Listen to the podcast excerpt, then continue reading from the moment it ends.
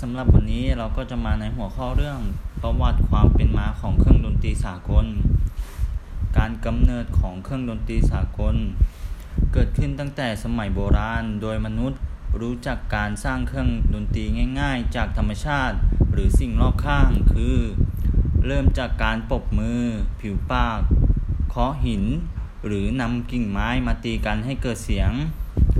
ได้มีการสร้างเครื่องดนตรีที่มีรูป ร่างและลักษณะต่างๆ ที่แตกต่างกันไปในแต่ละชนชาติ โดยมีการแลกเปลี่ยนศิลปะ วัฒนธรรม และลักษณะของเครื่องดนตรีของชนชาติต่างๆ โดยเฉพาะเครื่องดนตรีสากลนั้น เป็นเครื่องดนตรีของชาวตะวันตก ที่นำมาเล่นกันอย่างแพร่หลายในปัจจุบันสำหรับการกำเนิดของเครื่องดนตรีตะวัน